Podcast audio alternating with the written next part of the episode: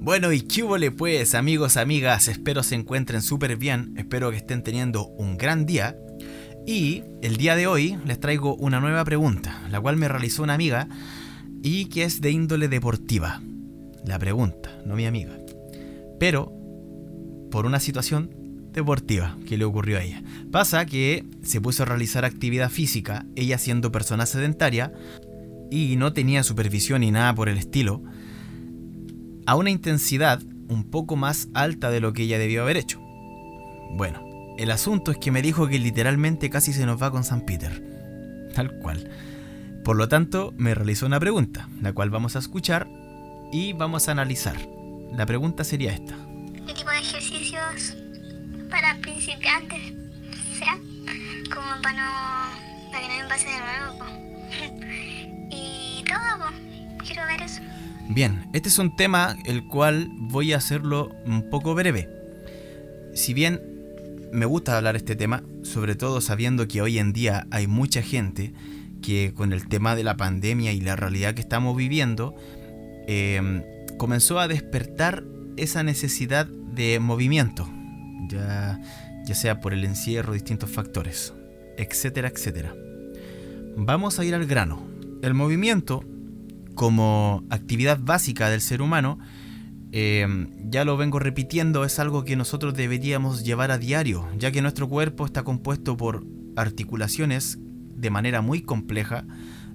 Eh, nuestros órganos están anatómicamente hechos y, puestos de manera que el ser humano puede realizar movimiento para poder conseguir el alimento y realizar actividades, realizarse, me salió realizarse, actividades por las cuales pueda llevar a cabo, o mejor dicho, para las cuales pueda llevar a cabo su supervivencia.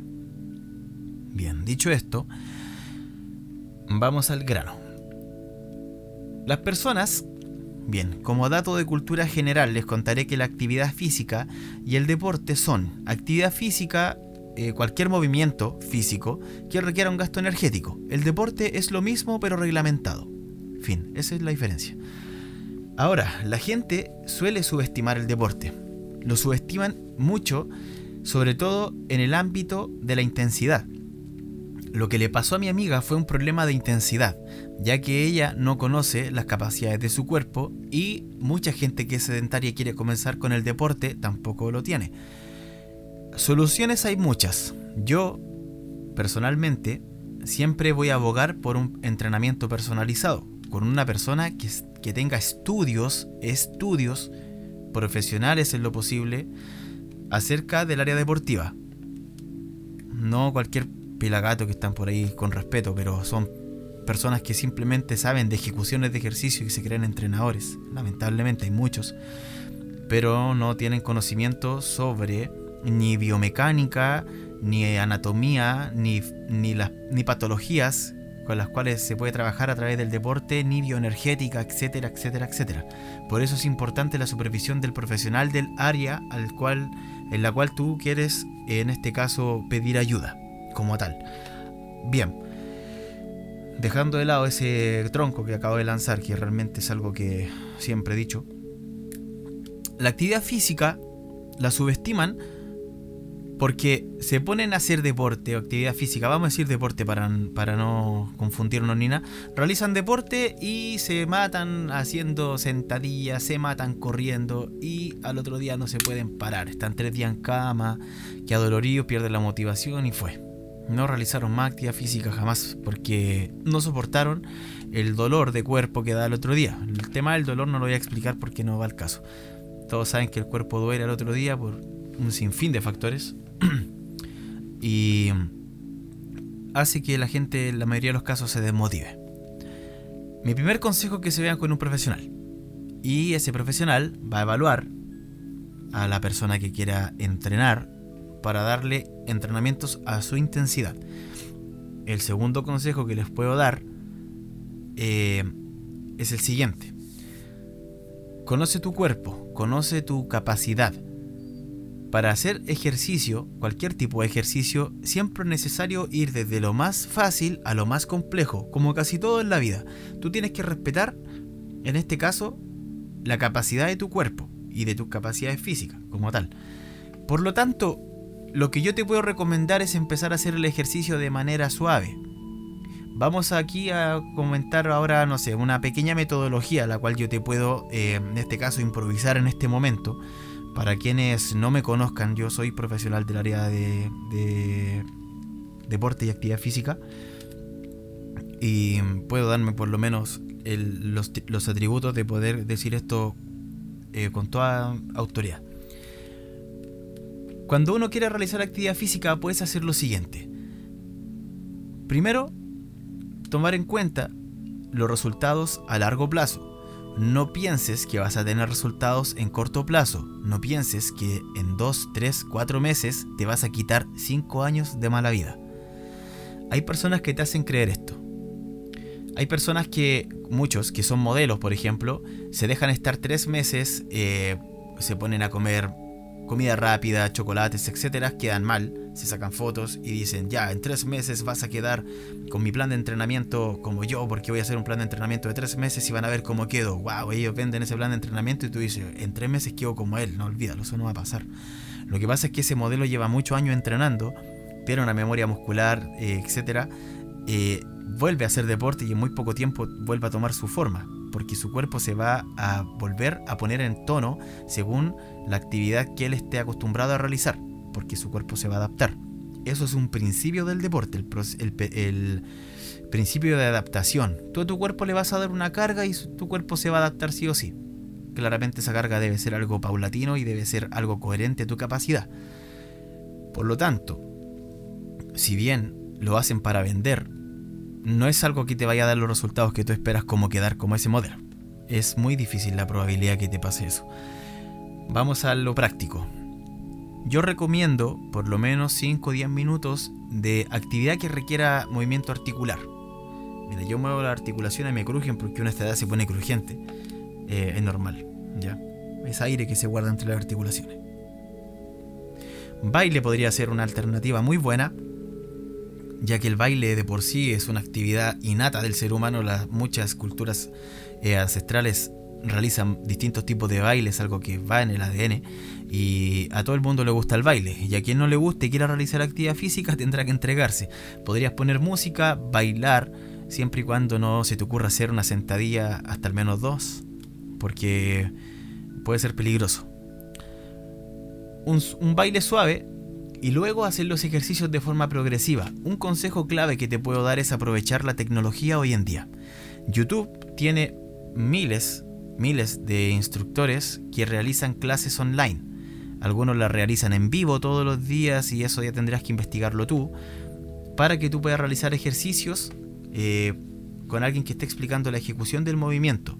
Lo primero que tienes que hacer es hacer el ejercicio de una manera fragmentada, es decir, siempre desde los rangos de movimiento más suaves hasta los más complejos. Si tu objetivo, pongamos un primer objetivo es hacer una sentadilla, una buena sentadilla, bueno, por ahí te recomiendo buscar instructores que que por lo menos demuestren que sí tienen estudios al respecto y puedan mostrarte con base cómo se hace una sentadilla. Bueno, te irán a explicar que tienes que tener una, apertura, cierta apertura de piernas, que la rodilla apunte hacia la punta de tu pie. Ese ángulo lo va a determinar la cadera, es algo personal, la apertura de, la punta de tu pie. Que tienes que bajar con la espalda firme, no con la espalda. Todos dicen la espalda recta, pero nadie tiene la espalda recta. Eh, la verdad es que la espalda tiene curvaturas que son naturales ya sea eh, cervical, cervicales y lumbares. La espalda firme es suficiente. Siempre la sentadilla se tiene que hacer profunda. Por ahí te va a salir alguien diciendo, no, es que la sentadilla profunda es lesiva y bla, bla, bla. Mentira. Antiguamente las mujeres daban a luz en una sentadilla profunda. Su necesidad las ha hecho el ser humano de manera, ya digámoslo, sin tecnología. Como ahora tenemos baño, antiguamente también era como una sentadilla profunda y es un movimiento totalmente normal y natural. Eh, por ahí algunos piensan que la sentadilla hasta el paralelo de la rodilla, es decir, que tu glúteo llegue a la altura del paralelo, ya es, suficiente. No.